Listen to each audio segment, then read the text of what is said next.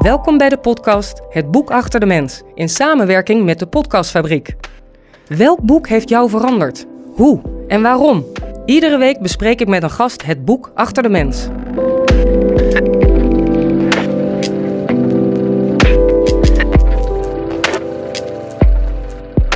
Vandaag is mijn gast Matthijs Kooiker, e-commerce specialist en de podcastgast. En het boek dat impact maakte, betekenis gaf en jouw leven of je werk of je onderneming enorm heeft veranderd, is het boek Think Like a Monk. Train Your Mind for Peace and Purpose Every Day. Het is een boek geschreven door Jay Shetty in 2020. Ja, welkom, Matthijs. Dankjewel. Ja, het is een hele mond vol, maar zoals ik al eerder zei, je bent e-commerce specialist. Ja. Je bent de podcastgast. Ja. Je bent jong, snel, dynamisch, energiek En, en, en toch een monnik. en toch een monnik. Stiekem, stiekem van binnen. Ja. Stiekem van binnen. Ja, hoe? Ja, het gaat over, over rust. Het gaat over zen. Maar hoe kom je juist bij zo'n boek? Ja, dit is, dit is, het klinkt heel zweverig. Het, het komt op je pad, zou je bijna zeggen. Ik, eh, ik kende Jay Shetty al een tijd. Hij is, hij is nou ja, zoals je in het boek leest, hij is drie jaar lang is hij monnik geweest. En daarna werd hij een soort van inspirational speaker. Zeg maar, zo kwam hij terug. En zo kende ik hem al als een soort van ja, monnik die wijsheden deelde. Je luisterde naar zijn eh, podcast, On Purpose. Ja, hij heeft een podcast Ja. inderdaad on purpose. eh, eh, en, en, maar daarvoor kende ik hem al gewoon van, van YouTube. zoals je mensen van YouTube kent, zeg maar. En ik vond hem altijd wel, nou, op zich wel oké. maar hij heeft een hele relaxte stem. Daar begon het eigenlijk bij, bij mij. Ja. En eh, toen kwam op een gegeven moment eh, op social media, eh, op een gegeven moment kom je in een bepaalde trechter terecht. Nou, ik kwam in de Jay Shetty sales funnel, ik weet niet waarom. En ik werd gebombardeerd met dat, dat nieuwe boek van hem. Ehm, en toen dacht ik, nou ja, oké, prima. Hij heeft altijd wel leuke dingen te vertellen. En hij heeft ook vooral een hele fijne stem om naar te luisteren. Ja. En ik heb Storytel. Dus ik Ah. denk, ik, ik zet dit, dit audioboek gewoon aan. Dat werd toen ook heel erg gepromoot bij Storytel. Ik zet dit audioboek aan. Ehm, initieel eigenlijk gewoon om, als boek om te luisteren. eh, ehm, ehm, gewoon als een soort van achtergrondruis. Ik werk vaak met muziek op en vaak iets om naar te luisteren. Of om bij in slaap te vallen. Serieus. Ja, ja, maar dit is wel even wat anders. Want hier gaat het wel echt over dingen. Het is Echt niet zomaar zijn- eventjes een kalm, relaxerend, eh, relaxing piano eh fiedeltje. Nee, nou ja, zo had ik het oorspronkelijk bedoeld. Maar ik werd gaandeweg eigenlijk dat- ik zat te werken en dat ik luisterde wauw, oké, hi- hier zegt hij wel echt wat. Maar dan gaan we toch nog even terug. Hoe Ja. kom jij in een sales funnel van een monnik? Deze man, Jay Shetty, nou ja, hij komt uit Londen. Ja. Zijn familie verwacht eigenlijk eh, drie dingen van hem. Hij kon een dokter worden, een advocaat, of hij zou falen. Ja. En de familie dacht, hij gaat falen. En na zijn college ging hij drie jaar lang in een klooster, in een ashram, in India wonen. Ja, Maar hoe kom jij dan, terwijl jij met e-commerce bezig bent, wat was er al op jouw pad? Was je al geïnteresseerd in iets, in, in, in de mindset, in psychologie, in filosofie, in gedragswetenschappen? Wat maakte dat jij op zijn pad bent terechtgekomen? Want on purpose, ja, er is wel een purpose dat jij op zijn podcast terechtkomt. ja. Nou, ik denk wel omdat het, eh, maar het, het mooie vind ik van, van, eh, nou ja, van het boeddhisme of van monnik zijn of wat die mens, mensen eh, uiten, is dat je een soort van, van rust en tevredenheid hebt terwijl je niks hebt. Ja. Right? En ik ben, ik was zeker, eh, nou ja, zeggen een, een tien jaar geleden, begin twintig, ik was altijd van het moet, het moet beter, het moet sneller, het moet harder, het moet meer. Hè? En eigenlijk wat het hij... Westen, het leven in het ja, Westen. en wat hij omschrijft in het begin van zijn boek, je, ik wou, ik moest zes cijfers verdienen, ik moest aanzien hebben en ik moest geld hebben. En dat was bij mij eigenlijk ook zo. Ik wilde alleen maar meer, een steeds betere baan, nog meer geld verdienen. Ehm, en je merkt dat daar een soort van leegte in zit of zo. En dan, daarom vond ik hem al wel een interessant persoon. Ja, iemand die dus die dit kon en die er bewust voor heeft gekozen om het niet te doen en die er heel gelukkig mee lijkt te zijn. Nou ja, Ja. dan wil ik al weten, ondanks dat ik niet van het hele zweverige gelovige ben, ik wil weten wat is er nou dat jij, ehm, eh, dat, jij ja, dat jij dit gekozen hebt en dat je hier zo blij mee bent. Ja, want hij heeft daar drie jaar gezeten. Hij Ja. is, ehm, ja, een, een van zijn leermeesters heeft gezegd van volgens mij, Jay, kun je beter teruggaan en al je wijsheid verspreiden. En Ja. kun je je veel nuttiger maken door ja, te doen wat jij nu hebt geleerd. En hij komt terug. En al zijn vrienden en vriendinnen zijn natuurlijk drie jaar verder in hun carrièrepad, met relaties, met kinderen. Ze zitten in een bubbel vol met stress, vol met ja, drukte en, en, en dat jachtige inderdaad. En dat is eigenlijk waardoor hij begon met dat coachen. Omdat mensen tegen hem zeiden van... joh, Jay, kun je me eens eventjes helpen met wat ja, alignment eigenlijk, wat rustiger worden. Ja, in dit jachtige bestaan, want jij bent zo relaxed. Ja. Ja, en dat was ook echt wat mij dus trok in het boek. Wat oorspronkelijk een achtergrondgeluid was, werd al heel snel. Ik denk, wauw, hij zegt hier echt nuttige dingen. Um, en toen ben ik, ben ik actief gaan luisteren naar het boek. En, en sterker nog, nadat ik het hele boek uitgeluisterd had, heb ik het daarna ook nog een keer gelezen. En dan blijft het hangen. En dan blijft het hangen. Want zoveel, zoveel impact heeft het, heeft het, heeft diverse dingen op mij gemaakt, eigenlijk. Ja, het is een uh, dik boek. Ja. Maar het leest heel makkelijk inderdaad. Ja, het is heel verhalend verteld. Ja. ja, en het is niet alleen theorie. Het staat vol met tips, oefeningen. Hoe ben jij begonnen?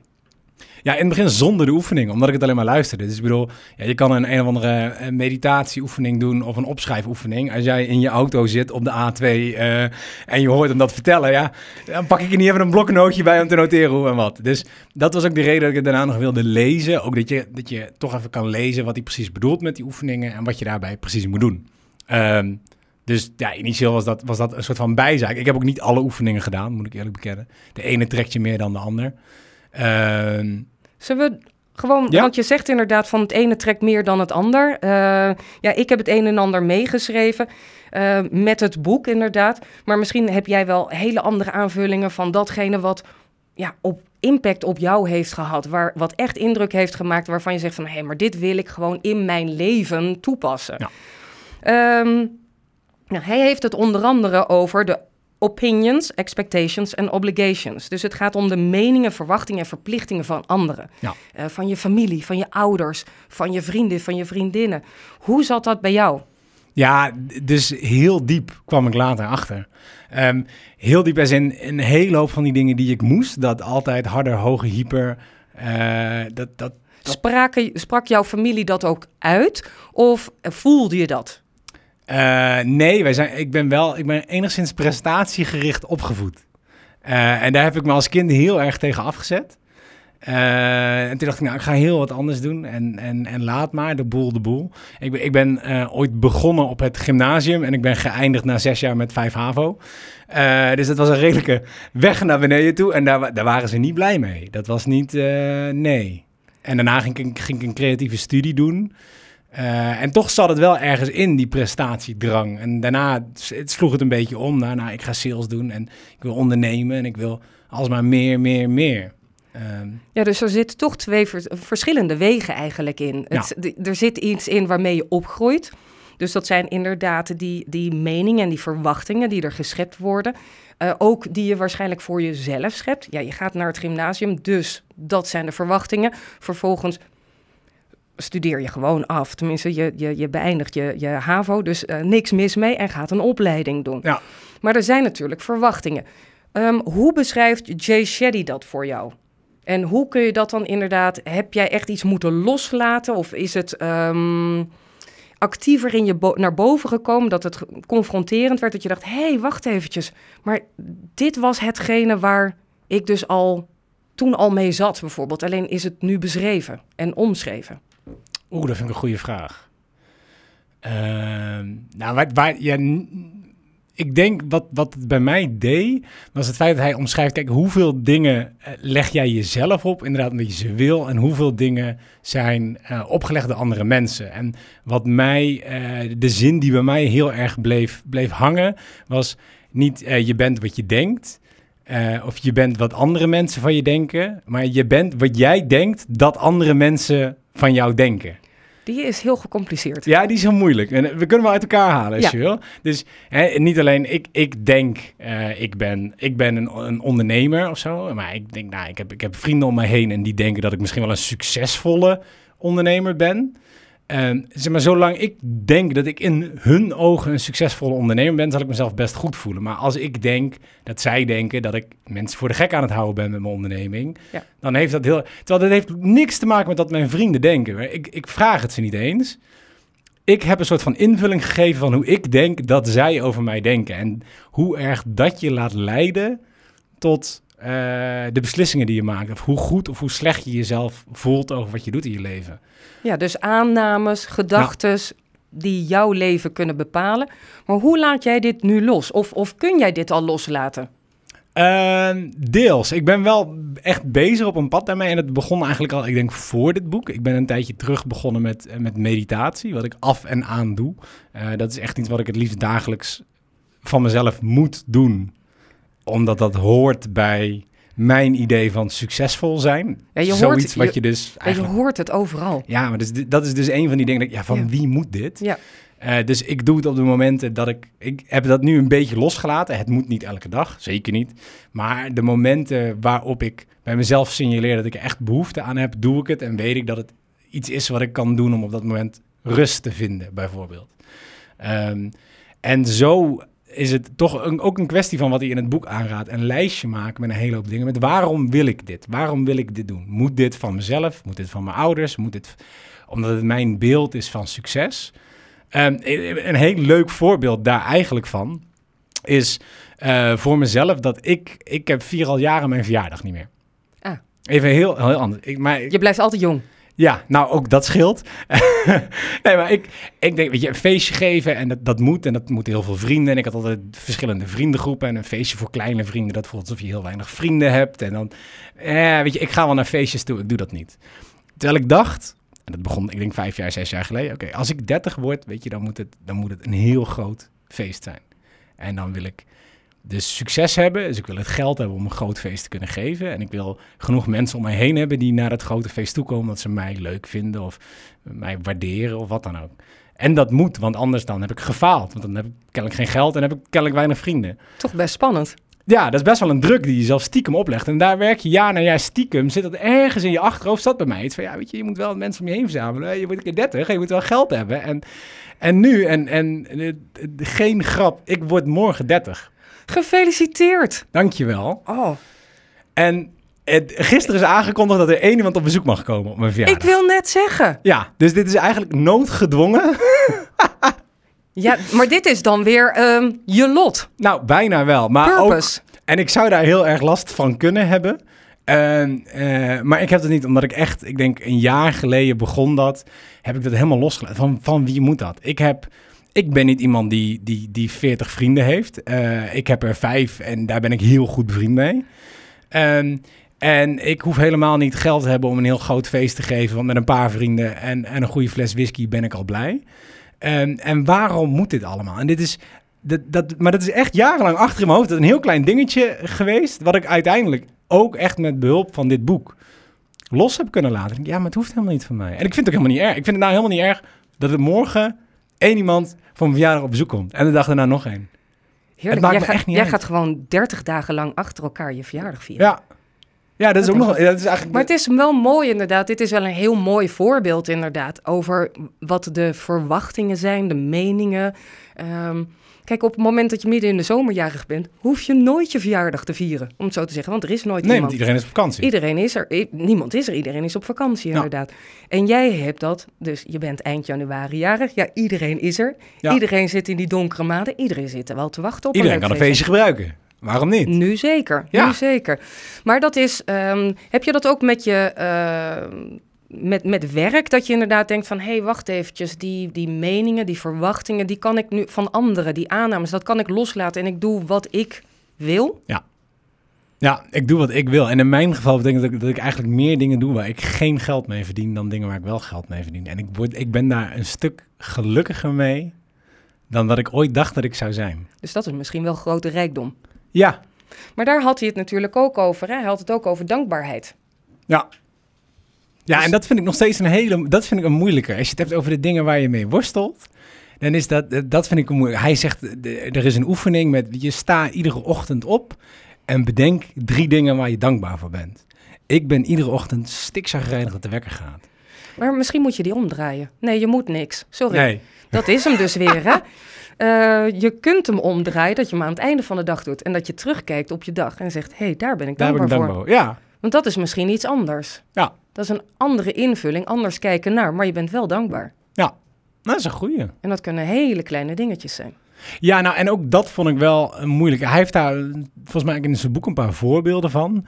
En dat vond ik altijd lastig bij dit soort oefeningen. Want ik ben al jaren bezig met zelfhulp en zelf... En, nou ja, goed, weet je, alle dingen die je moet doen om maar beter te worden. Ja, zo, Van kwam, andere zo mensen. kwam je in zijn sales funnel. En zo kwam ik in deze sales funnel. Toen kwam ik erachter dat al die dingen die ik moest doen van andere mensen eigenlijk helemaal niet nodig waren. Ehm, en, maar ja, dit is net zoiets. Weet je, hoe, hoe groot... Je denkt ook dankbaar. Ik moet dankbaar zijn voor dat we geen oorlog hebben of zo. Weet je, je maakt het heel groot. Terwijl je kan ook om hele kleine dingen dankbaar zijn. Die wandeling die we buiten mogen maken. Bijvoorbeeld. Met dat Voor half negen. Ja, Voor nou ja, half negen. Ja. dat, dat zijn wel de kleine dingen waar je aan moet, waar je aan moet denken. En eh, Of die ene vriend of vriendin op je verjaardag. Ja, die, je- die je wel feliciteert. Dat ene kaartje wat je krijgt van iemand. En gewoon daar even bij stilstaan en daar dankbaar voor zijn. En dat is iets wat ik wel probeer te doen. En, en waar eh, eh, ik bijvoorbeeld in mijn relatie ook aan probeer te werken. Mijn vriendin, die zei dat laatst ook. Die zei, toen hadden we een keer een gesprek over geluk. Want ik weet niet, dat doe je wel eens op zaterdagavond. Ehm, en eh, toen, toen, toen zei ze, weet je, dit, dit is, eh, iedereen jaagt altijd geluk na. En ik vind dat een beetje een, een, dat staat ook wel ergens in het boek, het is een soort van doelloos najagen wat Ja. je moet doen. Want hoe meer je daarop let, hoe minder je het hebt. Weet je, en dat is een soort Ja, van... hij heeft, hij heeft het daar ook eigenlijk helemaal niet hij heeft over. het verder niet over Nee. geluk. Nee, alleen over dat, dat dingen najagen er eigenlijk bij zorgt dat het een beetje bij je weg blijft. Weet? Je moet blij zijn met wat je hebt en daar kan je dankbaar voor zijn.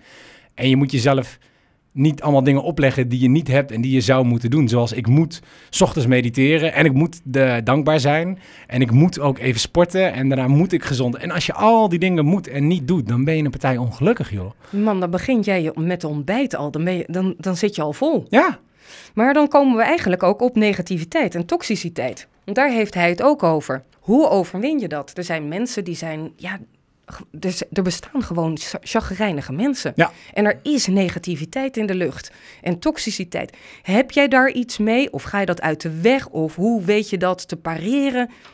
Nee, ja, dat is. eh, ik, ik probeer er me bewust van te zijn.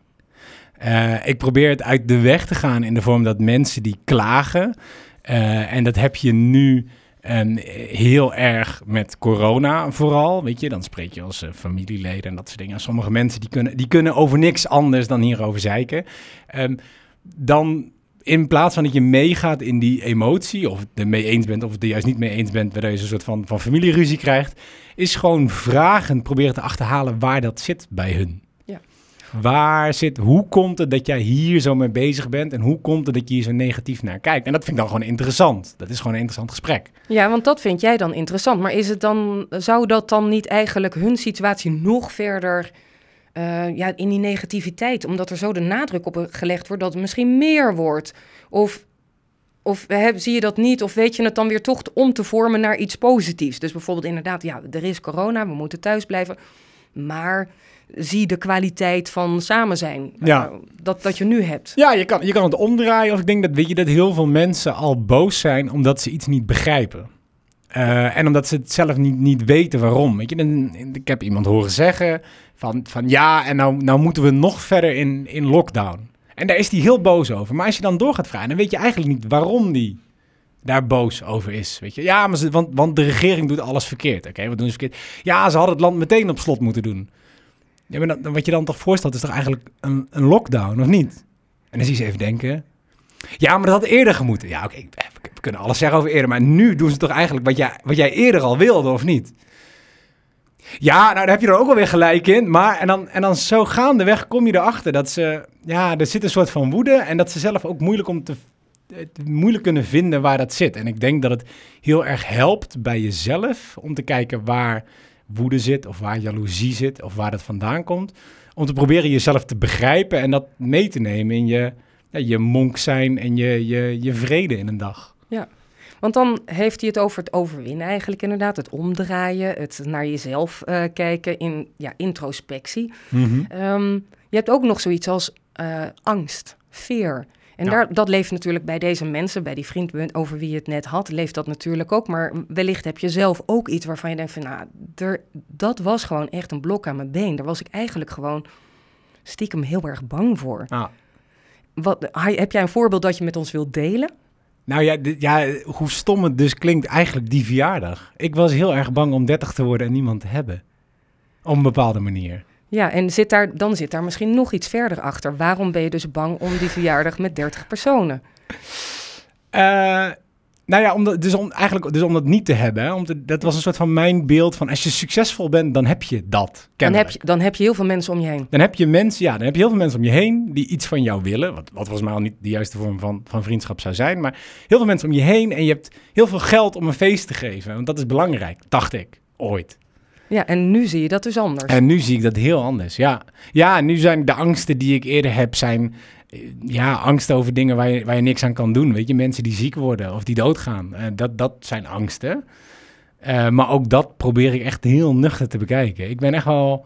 De afgelopen paar jaar ben ik heel nuchter in dit soort dingen geworden. Ik ben niet zo heel snel echt ergens bang voor. Of heb echt ergens angst voor. Nee, en als je dat wel voelt, dat, dat, dat kriebelende gev- gevoel in Ja. je buik, je gut feeling. Want ze zeggen ook wel eens eh, hoofd, hart en gut feeling. Ja.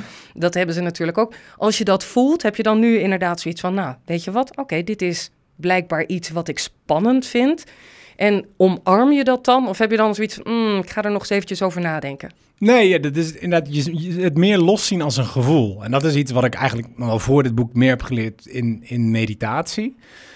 Is, is je gevoelens los bekijken. En inderdaad, dat je zegt je bent bang en dan heb je dat kriebelende gevoel in je buik. En, dan, en dat je is even los van dat gevoel probeert, oké, wat voel ik nu? En waar voel ik dit in mijn lichaam? En hoe voelt dat? En waarom ben ik hier dan bang voor? En, en wat gebeurt er als ik niet luister naar dat gevoel? En wat nog steeds niet betekent dat er dingen zijn die ik niet doe, omdat ik toch even zoiets heb van, oeh, nou, dit, is- dit is een beetje eng, dit ga ik niet doen. Eh, Je moet mij geen vogelspin op mijn hand zetten, dan eh, ik ren weg als een gillend meisje. Daar ben ik heel bang voor. Eh, maar ik probeer wel meer die emoties te zien als een soort van fysieke gevoelens en die je dus ook kan manipuleren, die je los kan zien van jezelf. Is het dan zo dat als jij dus, ja, vroeger zeiden ze ook wel, je moet vijf keer waarom vragen. Is dat eigenlijk dat je steeds dieper gaat en dat je gaat kijken en dat je dan denkt, oh ja, maar dit was het dus, dit is het. Hé, hey, maar dan Ja. kan ik het veel makkelijker loslaten en dan kan ik mijn stap gaan zetten. Ja, ja. En ja, ik denk dat dat een hele goede is. Dat vijf keer waarom vragen, dat, dat, is, dat is een hele slimme voor jezelf. Waarom voel je dit? Oké, waarom voel je dit? Waarom En dan uiteindelijk kom je op een punt, op een soort van antwoord. En dan vraag ik mezelf af, oké, kan ik hier iets aan doen of niet? Heb ik hier invloed op? Ja, en als je, heb je hier invloed op? Is dit je circle of influence? Ja. Nou, dan moet je er iets aan doen. En kan je er niks aan doen? Ja, dan heeft het ook heel weinig zin om jezelf zorgen om te maken. Ja, maar dat is wel eigenlijk fijn aan dat think like a monk. Ja. Het is heel rustgevend. Ja. Terwijl je dit doet in de westerse maatschappij. Ja, ja. Gewoon met het jachtige bestaan en ondernemen en van de ene podcast naar de andere podcast eh, en ook e-commerce, webshops. Eh, je bent lekker bezig. Ja, Maar op deze manier kun je, ja, heb je eigenlijk je beide voeten op de grond. Ja, dat, ja, nee, ja, 100%. Dat is ook waarom, grappig genoeg, dus me vroegen, eh, van alle zelfhulpboeken die ik heb gelezen, welk boek heeft mij het meest geholpen? is eigenlijk een boek wat helemaal ingaat tegen wat ik doe of wat ik ooit zei over mezelf, wat ik ooit dacht over mezelf. Maar heb je dan nu het idee dat je veel dichter bij jezelf bent? Nou, ik ben in ieder geval een stuk rustiger zelf. En ik denk gelukkiger, voor zover je dus geluk mag, mag benoemen. Ehm, ja, Eh, Jay Shetty heeft het ook over het, het vinden van eh, purpose, het vinden van je doel. Ik vind dat eh, best een lastige, want iedereen heeft het daar natuurlijk over, over purpose, over passion. hoe vind, heb jij jouw doel gevonden? Of ben je nog aan het zoeken? Of, Ja, ik ben, ik ben al heel lang aan het zoeken. Ik denk net als iedereen. Eh, en zeker volgens mij als iedereen die, eh, die, die 30 wordt. Want dat blijft op een of andere manier een soort van dingetje. maar misschien is dat al een stukje bewustwording. Ja, nou ja, dit- ik denk erkenning is het begin van, eh, van de oplossing van het probleem. Ehm, en bij mij is, nou ja, mijn, mijn doel, en dat, dat gaat natuurlijk als een soort van slechte zelfpromotie klinken, is, is ligt ergens in de wereld van, van het podcast, van het praten dat wij nu doen. Eh, en daar ben ik eigenlijk sinds kort achter. Maar dat is meer omdat, want ik, zo lang ben ik hier niet mee bezig. We hebben het goed en wel over een anderhalve maand. Maar ik heb, ik heb al tig verschillende eh bedrijven en webshops gehad. Eh, en ik heb van sales en marketingfuncties tot, tot nu e-commerce, tot, tot, tot trainingen geven. Ik heb heel veel dingen heb ik al gedaan. En bij alles was ik korte tijd geïnteresseerd en deed ik het en voelde het al heel snel als Ja, een last. Als ik jouw eh, LinkedIn-profiel bekijk, dan is dat inderdaad eh, heel kort en Ja. krachtig bij uh, Anderhalf, verschillende twee bedrijven. jaar en dat is, dat is een beetje mijn max. Ja. Eh, en, en dan voelen heel snel voelen dingen al als een, als een moetje. Ik moet dit doen, ik moet hierover posten, ik moet eh, ja, op social media actief zijn en ik moet allemaal van die dingen die moeten. En ik heb dat nou voor mezelf een hele hoop heb ik dat weggeschrapt. En toen is bedacht, oké, wat, wat vind ik nou echt leuk om te doen? Nou ja, ik vind dus de goede gesprekken, het praten met mensen, dat vind ik onwijs leuk om te doen. En dat kost me ook geen energie. Ik heb, nou, ik zit nu hier. Ik heb eh, vanavond heb ik een podcast. Ik heb morgen een podcast. Ik bel morgen over een andere podcast om dat doel van 100 podcasts te bereiken. Wat dan, nou ja, een redelijk arbitrair doel is. Dat heb ik gewoon gekozen omdat het leuk klonk. Ehm, maar iets hierin is wat hij in het boek Varna noemt. Dus Varna is de mix tussen wat je kan en wat je leuk vindt. Ja, want je hebt Varna en Dharma. Ja, en Dharma is de mix tussen wat je kan, wat je leuk vindt en waar je geld mee kan verdienen. Dat is in deze wereld ook nog best wel een... eh, Ja, dat is, Fijn. is wel belangrijk. Dus ik heb de dingen die ik, die ik minder leuk vind, maar die ik wel kan, zoals e-commerce, die zijn bij mij echt bedoeld om geld mee te verdienen. En daardoor heb ik ruimte om nu op een gewone werkdag door de week dit te kunnen doen, omdat ik dit veel leuker vind. En als ik ooit een manier vind om hier geld mee te verdienen, dan ben ik klaar. ja, Dan heb ik is, gewonnen. Dit is eigenlijk wel heel grappig, want eh, de vorige podcast ging over het boek Rework. En daarin Ja? staat letterlijk beschreven van... als jij iets leuk vindt om te gaan doen, doe dat eerst naast je baan. Nou, Dus dan, dan behoud je inderdaad die zekerheid. En Ja. dan kun je doen wat je leuk vindt. En daar haal je energie uit. En dat is dus wat jij dus nu doet Ja. als de podcastgast. ja. En heel veel kennis delen. En ik vind het dus wel echt heel erg leuk. Want je hebt mij natuurlijk aangezet om eh, Think Like a Monk te lezen. Wat overigens echt een heel fijn leesbaar boek is van Jay Shetty. ja. En het zet je ook inderdaad aan het denken. Dus dat doe je ontzettend leuk met eh, ja, dit te delen. En ook wat voor een effect het heeft op jouw leven. Ja. Ja, want eh, als je kijkt, jij hebt het natuurlijk in korte tijd gelezen. Als ik gewoon even heel asociaal vragen terug mag gaan stellen. Wat heb jij hier, hier uitgehaald? Nou, ik vind dat wel heel grappig dat je een bepaalde rust kunt eh, creëren in jezelf. Eh, en dat je niet gek laat maken door het jachtige bestaan van anderen. En inderdaad, die gedachten en die aannames. Eh, ik ben heel erg beïnvloedbaar door, eh, door wat er gezegd wordt. Ik heb- maak me altijd zorgen. Oh, maar wat zegt hij of wat denkt hij? Oh ja, maar dat kan ik niet. Of daar heb ik misschien de opleiding niet voor gevolgd. Terwijl ik echt mega veel opleidingen heb als je Mhm. mijn cv ziet. En er blijven vraagtekens achter staan. En door Jay Shetty krijg je inderdaad ja, een bepaald gevoel van, van, van eh, vertrouwen, van eh, rust. eh, dat het ook mag. Het Ja. mag, het kan. ehm, ga, er, ga er maar gewoon aan staan. En datgene wat ik inderdaad wil, hij wil ehm, service verlenen. Hij wil ten dienste zijn van Ja, anderen. Gewoon geven. Het gaat ook over ego. Ja. Jay Shetty heeft het ook over ego. Ehm, maar dat dat eigenlijk een valse bescherming is. Een soort van masker. Hoe sta jij daarin? Ja, ik vond, dit vind ik altijd een beetje... Het is een soort van lastig tastbaar iets, je ego. Het is iets wat in heel veel dingen eh, naar voren komt. Als je bij meditatie bezig bent sowieso, maar ook alle andere zelfhulpboeken die juist wel alleen maar harder, hoger, hyper, geiler, leuker promoten. E- dat, dat ego van jezelf, dat is wel een soort van valkuil. Ik denk dat dat voor iedereen een valkuil is en voor mij ook zeker. En helemaal als je kijkt naar, nou ja, de 20-jarige ik, was een mannetje die dacht dat hij de hele wereld wel door had. Weet je wel? En ik ben, ik ben toch, ja, ik, ben, ik, kan wel ehm, ehm, beter dan dat ik mijn best doe. En ik snap het allemaal wel. En ik ben eigenlijk wel te slim hiervoor. En dit lukt allemaal wel. En naarmate, ik denk dat het ook wel onderdeel is van ouder worden, laat je dat meer los. Want je komt steeds meer dingen tegen die je absoluut niet snapt. Ehm, maar ook bijvoorbeeld het, eh, nou een goede was in discussie gaan met mensen op internet. Heb je dat wel eens gedaan?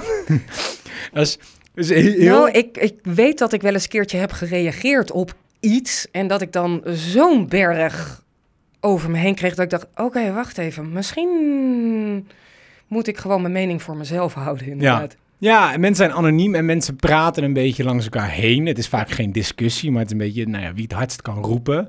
Eh, het is vaak heel egoverrijkend. Of je houdt die discussie in je eigen kleine bubbel, waar iedereen het toch met je eens is.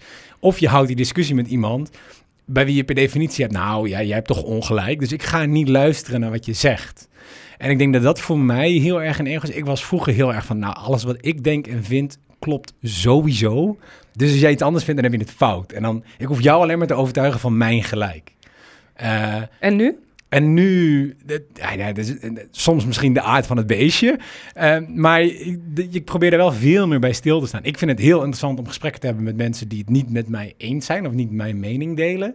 En ik probeer dan veel meer op een uh, vragende manier erachter te komen hoe en waarom. En ik ga er niet in met het idee dat ik moet jou overtuigen. En jij hoeft mij ook niet te overtuigen. Ik wil gewoon snappen ik wil mijn ego, dat kleine egootje in mezelf dat denkt ik heb gelijk en jij moet erkennen dat ik gelijk heb, die wil ik aan de kant schuiven om erachter te komen waarom jij dit denkt. En misschien verander ik mijn mening wel, misschien ik die van jou.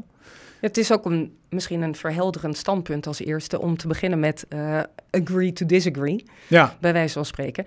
Uh, want dat zegt Jay natuurlijk ook. Ja, van alle mensen kun je iets leren. Ja, ja maar dat, ja, 100%. Dat opent niet alleen je ogen, dat opent je, je, je, je zijn, je hart, uh, de, je, je meningen. Omdat je dus leert luisteren naar iemand en eigenlijk ook nieuwsgierig te zijn naar iets. Ja, ja, en het is, en het is last. Het is echt moeilijk om dat te doen. En ik, nogmaals, kijk, dit is. Hij zegt het ook wel in het boek. Hè, dit is iets wat monniken een leven lang oefenen. En no way dat ik het na twee keer lezen van een boek wel onder de knie heb. Ik ben hier. Ja, dit is gewoon een, levenslang werk om dit te doen. Um, maar het is wel belangrijk om op de momenten dat je jezelf wel in de hand hebt. Want er zijn zat momenten waarop jij, momenten waarop jij ook je emoties niet in de hand hebt. Of je ego niet in de hand hebt. Die stap terug te kunnen doen. En als jij iemand tegenkomt die zegt dat corona niet bestaat. Of dat v, uh, G, 5G zorgt voor het, het, besturen van de CIA. Van alle ondergrondse salamanders die de wereld overheersen. Prima. Ik kan er heel hard tegen ingaan. Of ik kan eens even vragen waarom jij nou eigenlijk denkt dat je dat denkt. En dat is veel, dan zijn je gesprekken interessanter. En, en uiteindelijk is het, het is, maar de hele wereld wordt er iets plezieriger van. Ja, ze, hij zegt ook wel, um, op het moment dat iedereen wat vriendelijker is voor elkaar, dat heeft hier waarschijnlijk ook wel mee te maken. Op het moment dat je vriendelijker bent voor elkaar, ziet de hele wereld er beter uit. Ja, ja nou dat sowieso. Ik denk op die manier eh, vind ik nog steeds dat het leven maakbaar is dat is iets wat, wat ik echt wel meegenomen uit de tijd dat ik nou ja, echt juist aan de Tony Robbins kant zat, aan, het hele, ja, aan, aan de westerse kant. Is het leven is maakbaar. En het is vooral maakbaar doordat jij een beetje creëert hoe je naar de wereld kijkt. En als jij naar de wereld kijkt als iedereen die tegen jou is, of alleen maar voor en tegen ziet, dan zie jij overal strijd. En als jij naar de wereld kijkt met een bril van waarom en hoe. Ja. Um, Toch een beetje die roze bril. Ja, nee, misschien wel. En misschien weet je, de licht naïeve vragende bril. Ehm, en dat je er ook voor moet waken dat je zelf dat ego niet, niet krijgt. En mij lijkt dat vooral moeilijk. Dat je dat ego niet krijgt als je, eh, als je wel echt rijk en succesvol bent. Jim Carrey die zei, uh, ik hoop dat iedereen een keer rijk en beroemd wordt... gewoon om te leren dat dat niet het antwoord is. Ja. Kijk, en dat, weet je dan... En dan weer terug naar het normale leven. Ja, want, dan word je niet opeens gelukkig en dan word je niet opeens... Uh, dan is niet alles opeens uh, uh, zonneschijn en, en, en margaritas op het strand, weet je wel. Dat... Heb jij dat toevallig ook gehoord in een podcast van Jay Shetty? Die had hij toen met een van de Kardashian-dames. En die ging namelijk ook over vriendelijkheid, over ja, kindness. En zij hadden het ook inderdaad over van... oké, wat is dan ja, je, je, ego heeft ermee te maken. Wat is dan succes? En als je succes hebt, heb je geen problemen.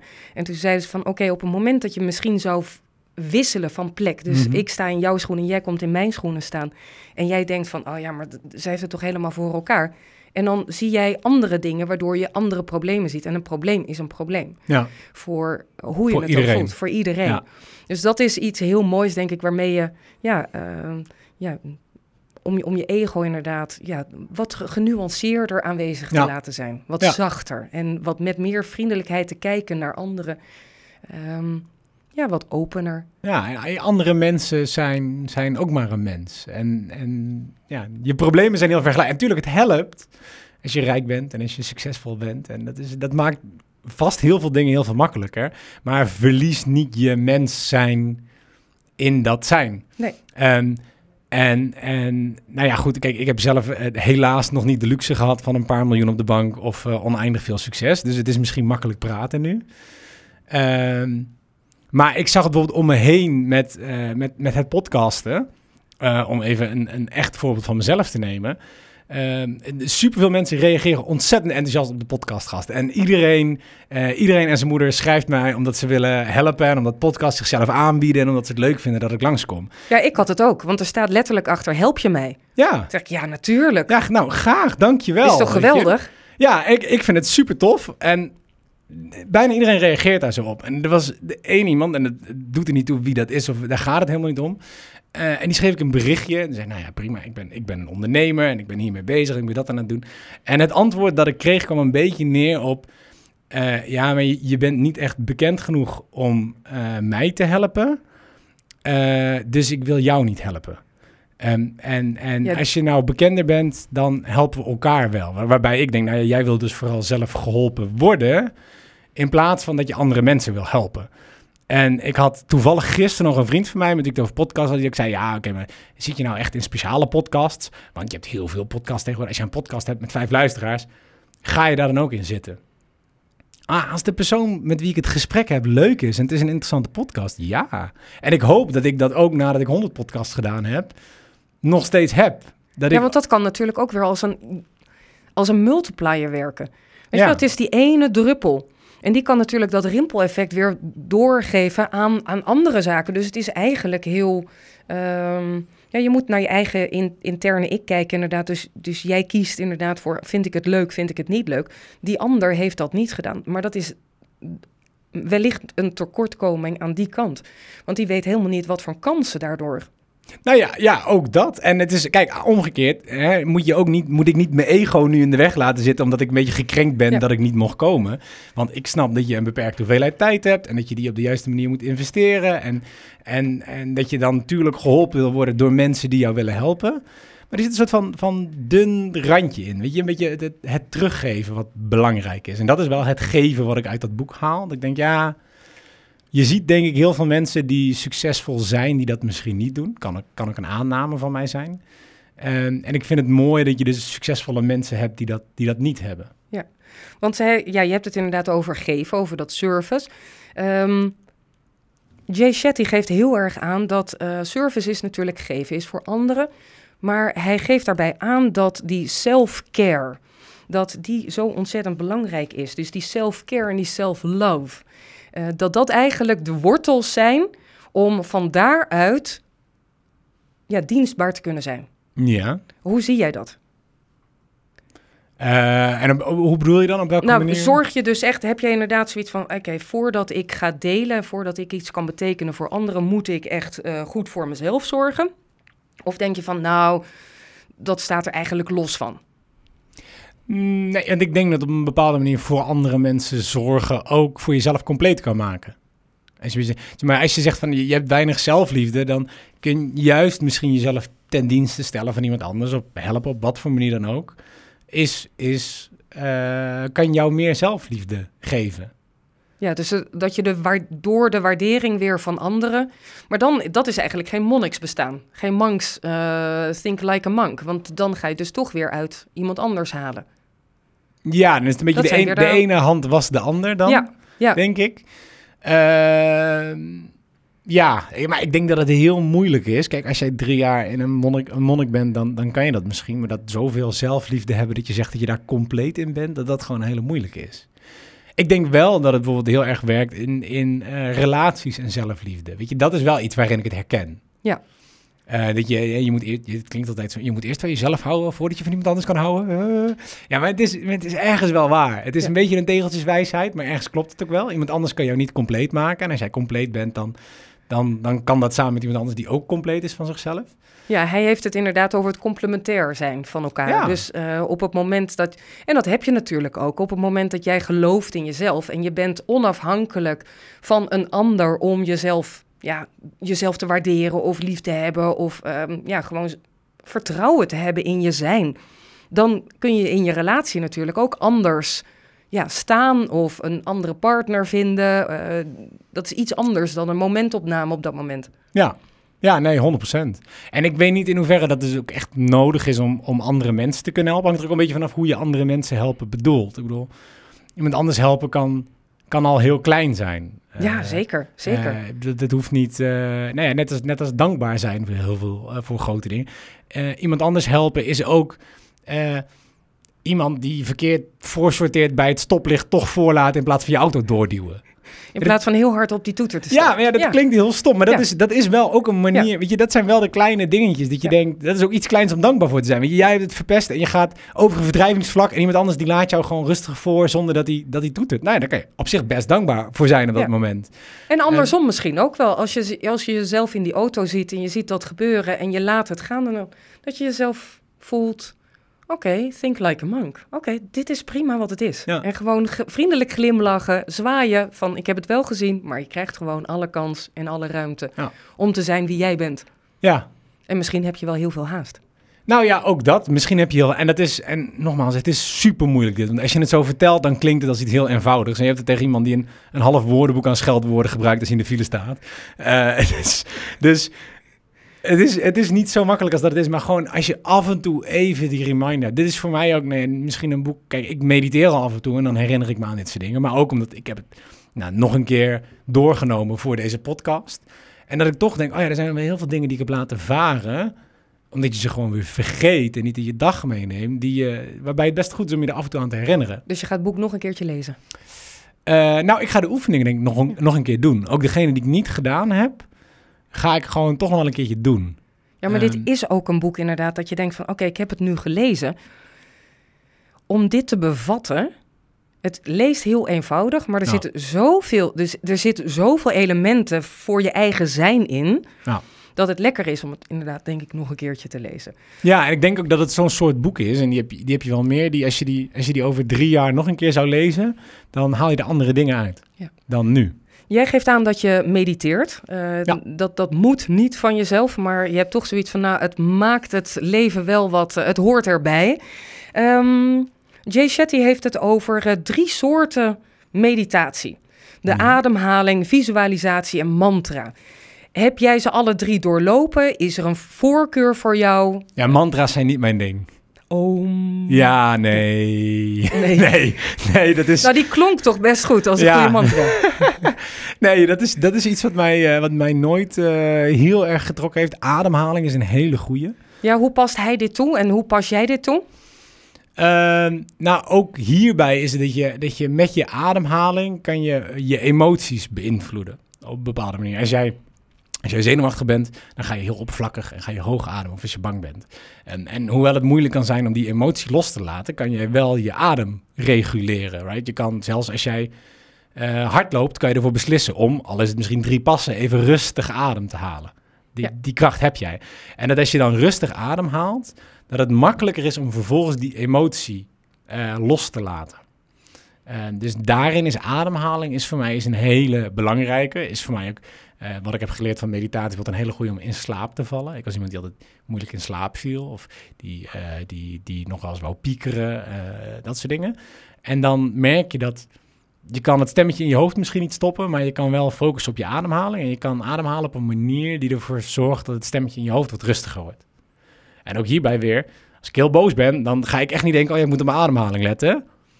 Maar hoe vaker ik dat wel doe, hoe vaker ik er ook aan kan denken op de momenten dat ik boos ben. Is het ook zo dat als jij je dag start met een meditatie, dat je dan anders je dag doorgaat?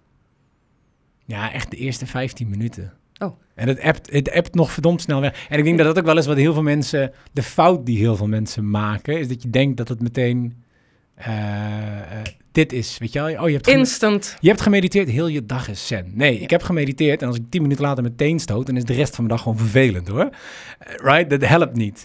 Ehm, je hebt, een, je hebt een, eh, een, een ander boek, ik weet niet of ik het daarover mag hebben, maar het heet eh, eh, 10, wat is het? 10% Happier. En die, die stelt eh, dat, dat als je mediteert, het maximaal dat je eruit kan halen is 10%. Right? Dat is een beetje een realistisch beeld van jezelf. Ja. Dus je kan je dag 10% rustiger of beter of relaxter maken en dat is echt de max. Dus je hebt het maar over een heel klein beetje, maar dat hele kleine beetje kan gewoon wel net genoeg zijn. Het is voor mij genoeg dat als ik echt boos ben om iets wat er is gebeurd of echt verdrietig, dat ik wel even een plek heb in mezelf waar ik mijn rust kan proberen te Maar dit is echt heel grappig dat je dat zegt, want jij haalt dit uit een ander boek. Ja. En ehm, Jay Shetty heeft dit zelfs aangehaald. Die zegt op het moment dat jij 5% happier zou zijn, want die heeft het over 5%, dat komt overeen met het verdubbelen van je salaris.